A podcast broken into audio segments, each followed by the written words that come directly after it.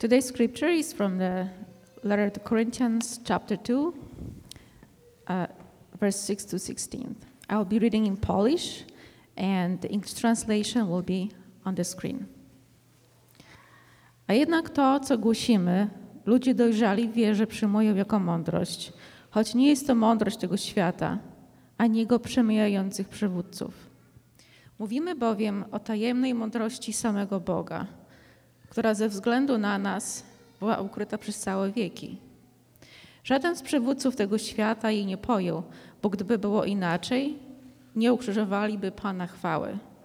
Pismo mówi: Dla tych, którzy kochają Boga, przygotował On rzeczy, jakich nikt nigdy nie widział, o jakich nikt nigdy nie słyszał i jakie nikomu nawet nie przyszły na myśl. Bóg objawił to nam przez swojego ducha. On bowiem przenika wszystko i zna najgłębsze Boże tajemnice. Kto wie, co kryje się w człowieku, jeśli nie on sam, czyli jego duch? Podobnie nikt poza duchem Bożym nie może wniknąć w Boga. Nie przyjęliśmy przecież ducha tego świata, otrzymaliśmy ducha Boga, abyśmy mogli zrozumieć, czym nas obdarował. Mówimy o tym nie w błyskotliwych słowach ludzkiej mądrości, ale słowami pochodzącymi od Ducha Świętego. Duchowe sprawy wyrażając w duchowy sposób. Człowiek kierujący się tylko zmysłami nie rozumie rzeczy pochodzących od Ducha Bożego. Wydają mu się głupie i nie jest w stanie ich pojąć, bo można je zrozumieć tylko dzięki Duchowi. Człowiek kierowany przez Ducha Świętego zrozumie zaś to wszystko, ale inni go nie rozumieją. Pismo mówi: Kto ogarnie myśli Pana? Kto może zostać Jego doradcą? My znamy zamiary Chrystusa. This is God's word. You may be seated.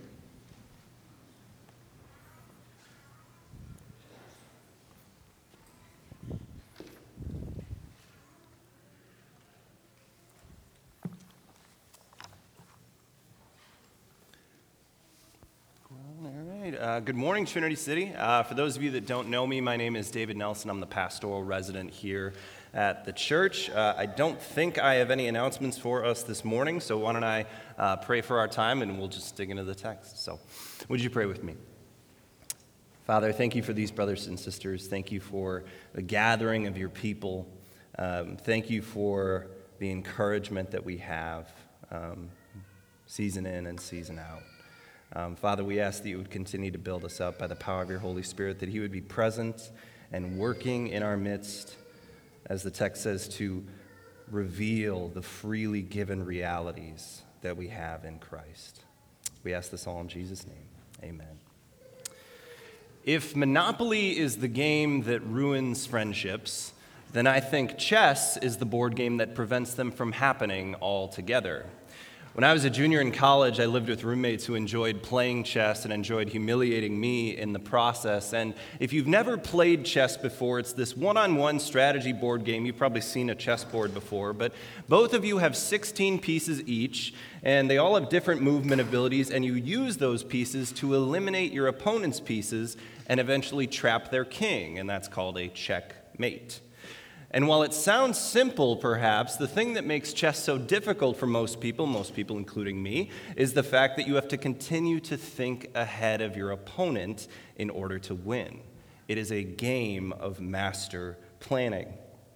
Complicating this master plan is the fact that you have to make sacrificial choices and difficult decisions that on the surface might seem foolish or even dumb, but in the end, you think they'll actually help you win. For example, there's a lesser chess piece called a pawn, and you might have to move that piece forward and have him killed in order to move one of your stronger pieces, like a bishop, into a more strategic spot. But if you lack either of those abilities, the ability to master plan or the ability to make sacrificial decisions, you will lose. And you'll likely lose quickly and likely in humiliating fashion, whether it's to your roommate or to the AI software on your MacBook. But for as frustrating as I find this game, chess does expose two errors that we are prone to as individuals. First, we have this natural tendency to make decisions based on what feels good to us at that time rather than what might be the most wise or right thing. I'm sure we can all think of examples where we made decisions where we didn't see an outcome coming or it ended up being the wrong decision and we realized it too late. But chess also exposes our apprehensiveness about making sacrifices in general for a larger purpose. Our natural tendency is to narrowly focus on how to maximize my own happiness or to ask how I can get others to change in order to fit my needs. However, if there are two attributes of God that we see on display in the gospel, it's that he is both master planner and triumphant victor through sacrifice. Like a game of chess, Paul says, some of the moves that God makes might seem foolish to us, but they are all part of this master plan. Paul says here in chapter 2 that there is a wisdom in the gospel for us to see and for us to relish in. But we need to understand God's mind in order to appreciate it. So, how do you get into the mind of God to see this wisdom? Paul says through the Spirit, and that's where Paul is going to be taking us this morning. So, I think Paul is going to address three different topics for us this morning. First, the folly of human rulers. Second, the wisdom that we have from the Holy Spirit.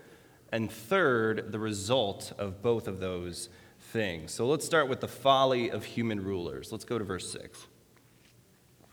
Paul says, We do, however, speak a message of wisdom among the mature, but not the wisdom of this age or the rulers of this age who are coming to nothing.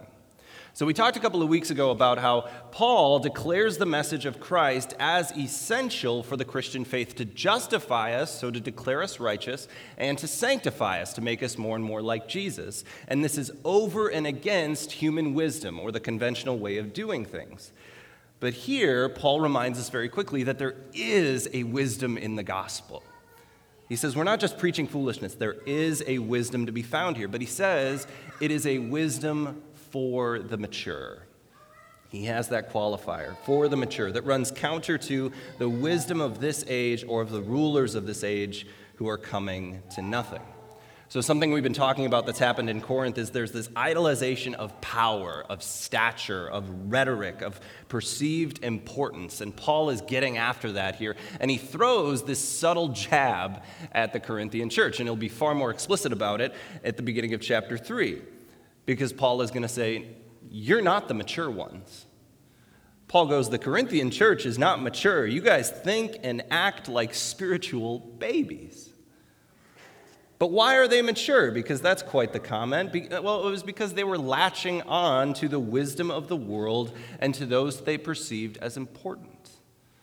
They were clinging to this wisdom from the ruling individuals. And maybe we can take some encouragement from this because, goodness gracious, if there's something that we are prone to as Christians, it is to put our faith in human leaders and rely on their wisdom.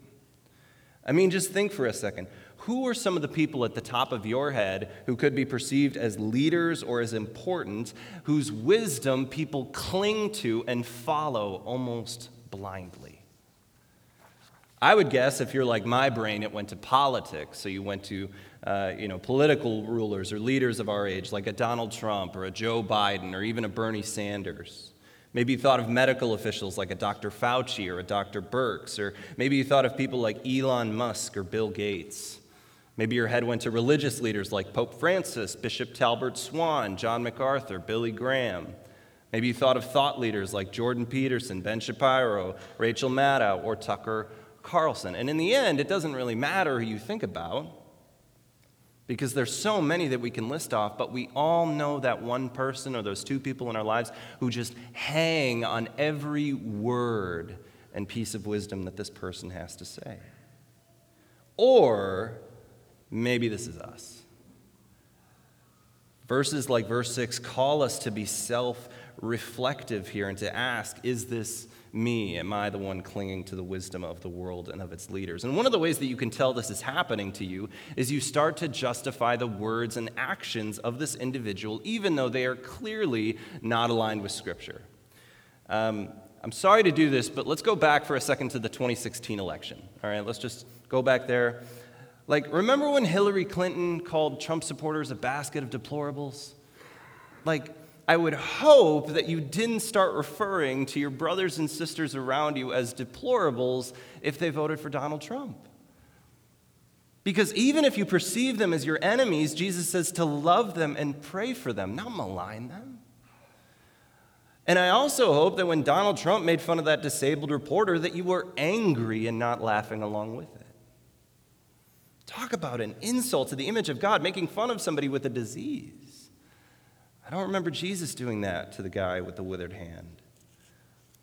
But those are just two examples, and there are hundreds more from across the political and social spectrums that we can think about. But if that's true of any of us, I invite us to repent I invite us to repent and realize that God has given us a better wisdom to look into. God's going here, or uh, Paul's going here. Why are you listening to these people? Do you know they're going to be dead soon?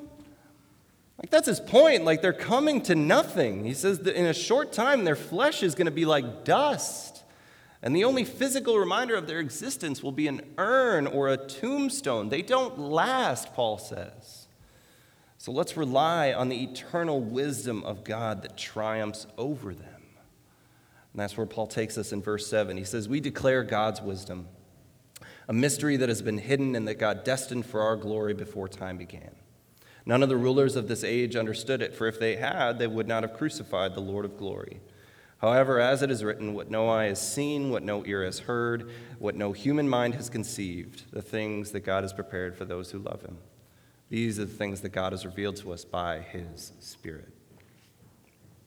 So, Paul says, God's wisdom is on display in the gospel. It's there, but it's hidden from us in a sense. It's behind the scenes, like, like a chess move we don't understand. God made it, but it requires the right mind to figure out exactly what he's doing.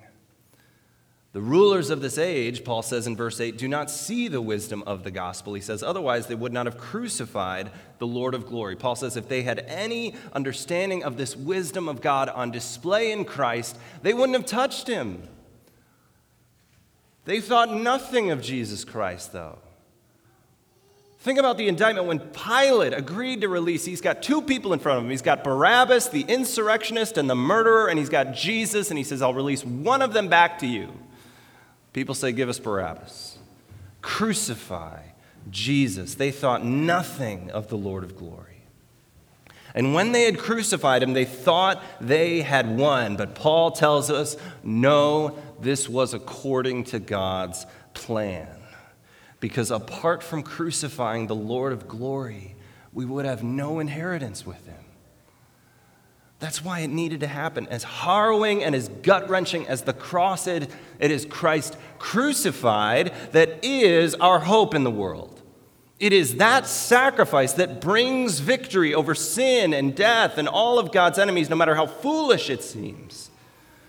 Paul says in verse 9, when he quotes Isaiah, What no eye has seen, what no ear has heard, what no human mind has conceived, the things that God has prepared for those who love him. What does that verse mean?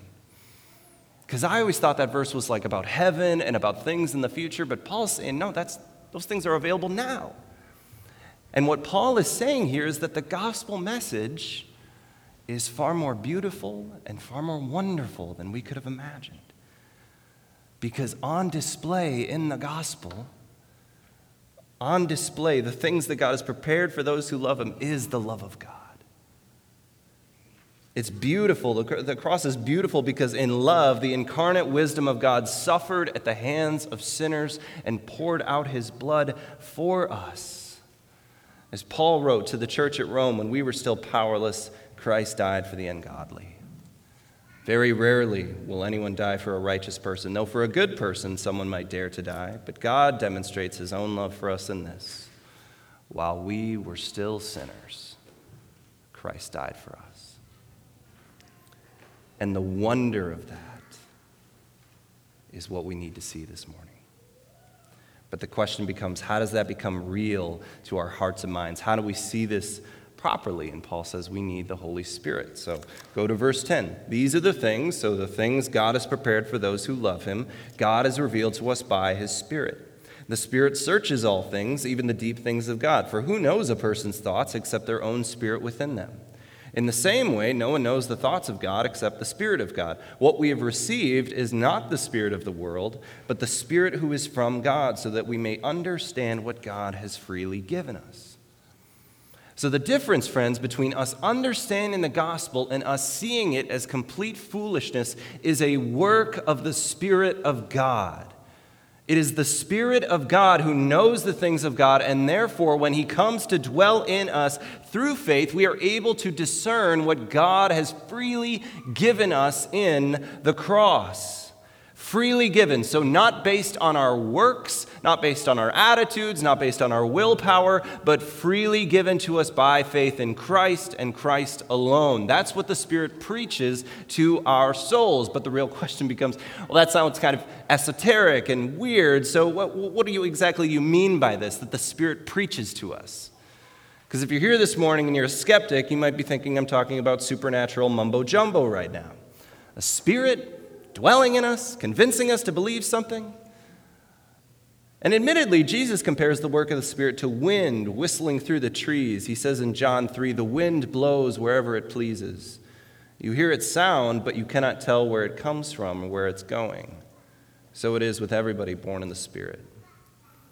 So even Jesus is saying, yeah, there's, there's the mystery to the work of the Spirit. But I think Paul is giving us enough here to make a, a definition of what the work of the Spirit looks like. And I think the main point that Paul is getting across here, especially comparing us with the rulers of the age who don't understand the wisdom, is that the Spirit's work is to change the core of who we are so that we might understand and believe the gospel. He says, Your tastes change, your will changes, your inner beings change, your desires change.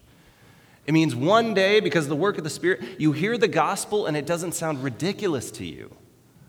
That's not something you can do in and of yourself. That's not something that I could convince myself of that I was a sinner, that none of my good works can um, uh, please God, that I would need the, the sacrifice of Christ in my place. I couldn't believe that on my own. That's a work of the Holy Spirit. He takes the realities of the gospel and he makes them real to us.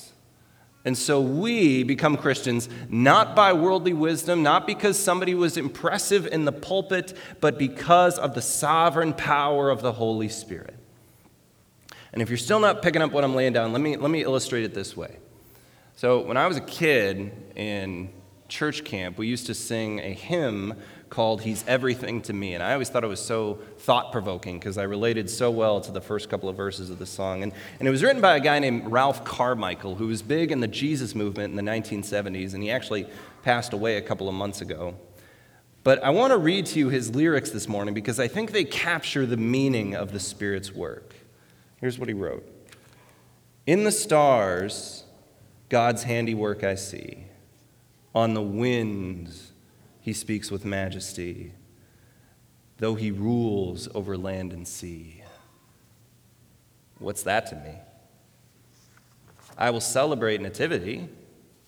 It has its place in history. Sure, he came to set his people free. But what's that to me? Till by faith I met him face to face, and I felt the wonder of his grace. Then I knew that he was more than just a God who didn't care, that lived way out there. And now he walks beside me day by day, ever watching over me even when I stray, helping me to find the narrow way. He's everything to me. Do you see the difference? The Spirit's work is to turn our passive indifference to the cross and the things of God into a passionate yes and this is great news for us today because that means a couple of things. First, it means the way into God's family is not through our own intelligence. It's not by how smart we are, or which family we were born into, or our academic resumes. No, the wisdom of God displayed in Christ is available to anyone and everyone to understand. Think about that quote in Romans chapter 9 where God says, I will have mercy on whom I will have mercy. That means anybody can get in on this. And second, the Spirit's work means God has not given up on us. The Spirit's active work in the world is proof of God's continued love and grace for sinners like you and me, because you see, the Spirit meets us in our striving to be wise. He meets us in our foolishness. He meets us in our sin and in our scoffing, and He takes the wonder of the gospel of Christ, who is the wisdom of God, and He makes it real to our hearts and minds. That's the Spirit's work. Paul continues in verse 13 What Christ has freely given us is what we speak, not in words taught to us by human words, but in words taught by the Spirit, explaining spiritual realities with Spirit taught words. Now, a little bit of housekeeping here. Um, because one thing I want to point out is that different versions of the Bible will translate verse 13 just a tad bit differently. And I know the English Standard Version is a popular one, and that one translates this sentence interpreting spiritual truths to those who are spiritual. So the question comes down to okay, is that second noun there in the second clause, is that words or is that spiritual people? Well, if you take the original Greek, 1 Corinthians was written in, the second clause literally says spiritual comparing spiritual or comparing spiritual spiritual. So the whole argument basically comes down to what think you th- what gender you think that second word is, whether it's masculine or neuter. And if you think it's neuter, you think this is words. If you think it's masculine, you think this is people. But I, along with most commentators, and I think the NIV that we use here uh, gets it right because I think what Paul is going for here is spiritual words. Clear as mud? But regardless of what conclusion that you come to, both statements are absolutely 100% true. Spiritual realities can only be understood by spiritual people, and human wisdom cannot explain spiritual reality, so we need spirit taught words. And of course, that brings up the question what in the world are spirit taught words? Well, I, I, think Paul gives us the answer. So go back to verse 7. He says, We declare God's wisdom, a mystery that has been hidden. Where was Christ hidden? In the pages of the Old Testament. And what's the Spirit's job? To reveal to us. So, to compare spiritual with spiritual, what he's talking about in verse 13 means we now can look at the Old Testament in a way that's completely different. It means all of a sudden we can read through the first 39 books of the Bible and go, oh my gosh, Jesus is in these things. And it's God's continuing, unfolding plan of salvation for us. And now I can see those things because of the Spirit. I tried to write the section myself, but it was just going to sound like a bad impression, so I'm just going to quote him. Uh, about 15 years ago, uh, Tim Keller preached a sermon called What is Gospel Centered Ministry? And it's probably my favorite sermon of all time. And, and there's a section in there where he talks about how this understanding of Jesus in the Old Testament changes, or uh, how an understanding of Christ in the gospel changes how we see him in the Old Testament. Because suddenly Jesus starts showing up on almost every page. He's no longer hidden from us who have the Holy Spirit. And this is, this is, this is what this turns out to be. And it's, it's a longer quote, but I promise it's, it's not boring. Keller says this He says, We begin to read the Bible differently. He says, We see that Jesus is the true and better Adam who passed the test in the garden, his garden, a much tougher garden, and whose obedience is imputed to us. That Jesus is the true and better Abel who, though the shepherd innocently slain, has blood now that cries out not for our condemnation, but for our acquittal. That Jesus is the true and better Abraham, who answered the call of God to leave all the comfortable and familiar and go into the void, not knowing whither he went to create a new people for God. That Jesus is the true and better Isaac, who was not just offered up by his father on the mount, but was truly sacrificed for us all. And when God said to Abraham, Now I know you love me, because you did not withhold your son, your only son, whom you loved from me. Now we, at the foot of the cross, can say to God, Now we know that you love us because you did not withhold your son, your only son, whom you loved from us. Jesus the true and better Jacob, who wrestled and took the blow of justice that we deserve, so we, like Jacob, only receive the wounds of grace to wake us up and discipline us. Jesus is the true and better Joseph, who's at the right hand of the king and forgives those who betrayed and sold him and uses, a new power to save them. Jesus is the true and better Moses, who stands in the gap between the people of the Lord and who mediates the new covenant. Jesus is the true and better rock of Moses, who, though struck with the rod of God's justice, now gives us water in the desert. Jesus is the true and better Job, He's the truly innocent sufferer who then intercedes for and saves his stupid friends. Jesus is the true and better David, whose victory becomes his people's victory, though they never lifted a stone to accomplish it themselves. Jesus is the true and better Esther, who didn't just risk leaving an earthly palace, but lost the ultimate and heavenly one, who didn't just risk his life, but gave his life to save his people. Jesus is the true and better Jonah, who was cast out into the storm so that we could be brought in. He's the, he's the true temple, the true prophet, the true priest, the true king, the true sacrifice, the true lamb, the true light, the true bread. The Bible's all about him. He's all over, He's everywhere. And the Spirit reveals to us that hidden wisdom because the Spirit's work is to reveal that to us. And let me give you this application. So it's January 2nd, we're one day into the new year, and one of the best decisions I ever made was starting and continuing a, a Bible reading plan. Um, you know, I don't know how you read your Bible or, or, how much of it you've read, but I'm pretty aimless when I read. So I'm like, all right, well, let's read Galatians for the eighth time this year. Like, I, I, I need somebody yelling at me and, and, telling me exactly what to do. But for a, a few years ago, when I was starting my internship at a church, God convicted me because I was planning on going to ministry and I hadn't read any or all of the Old Testament. And so one year I was like, all right, I'm going to find a Bible reading plan. I'm just going to read it all the way through and we'll see what happens. And so I read my Bible all of 2018, and by the time I finished it, I went, yeah, man, there are so many glories of Jesus in these pages.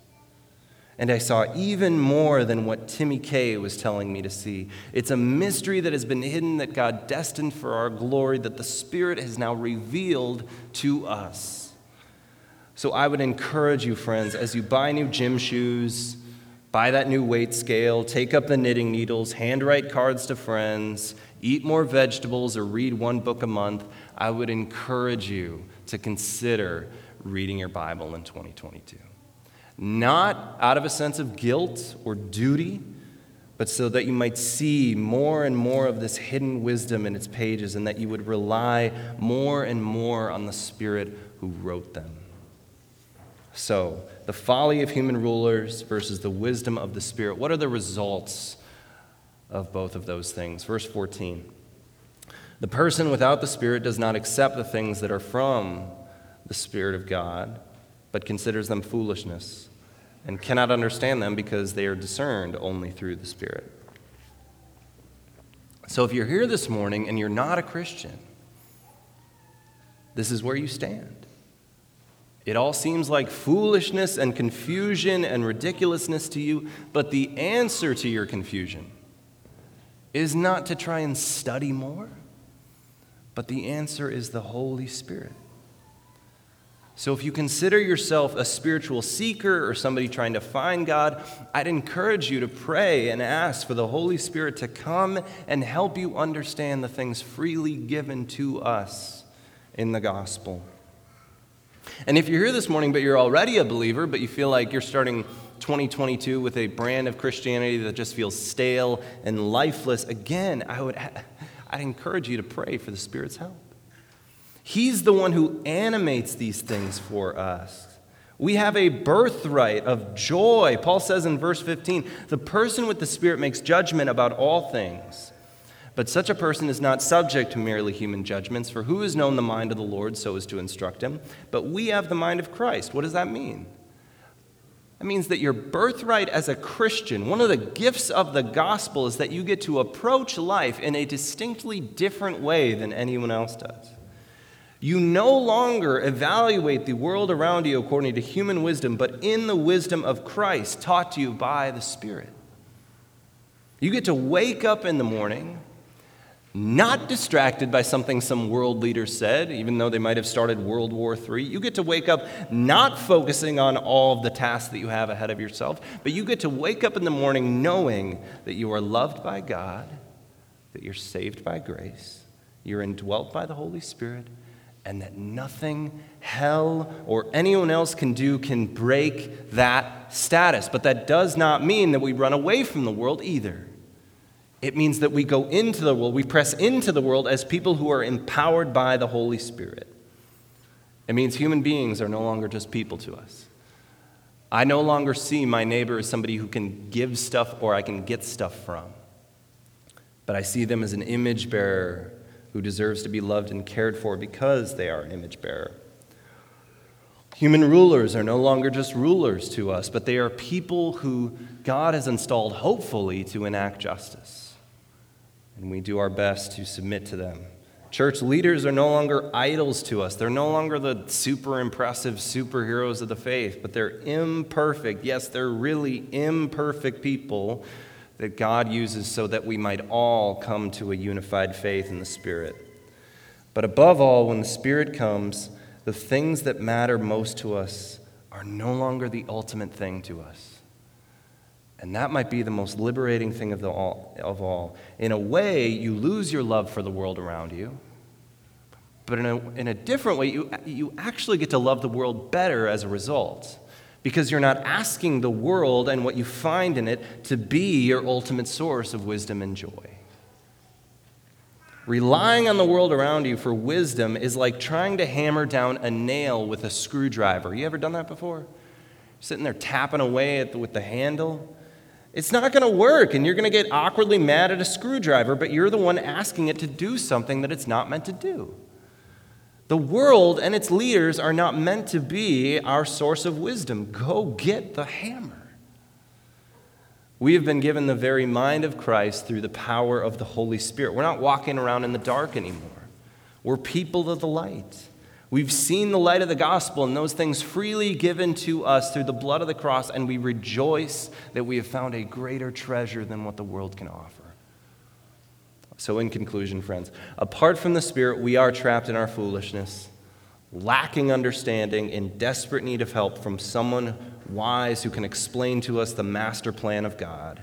And yet, God, being rich in mercy, sends His Spirit so that you and I might understand His great wisdom in the gospel, His victory over His enemies, and what we freely have now as a result. That is the God we worship.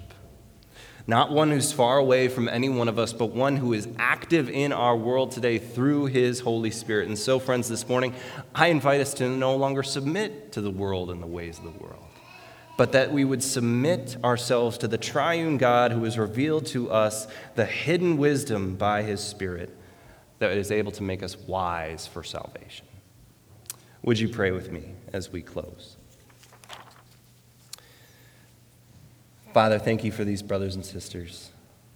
Thank you for your spirit through whom we live and move and we have our being. Father, thank you that we no longer see the gospel as foolishness, but we see it as beautiful and wonderful.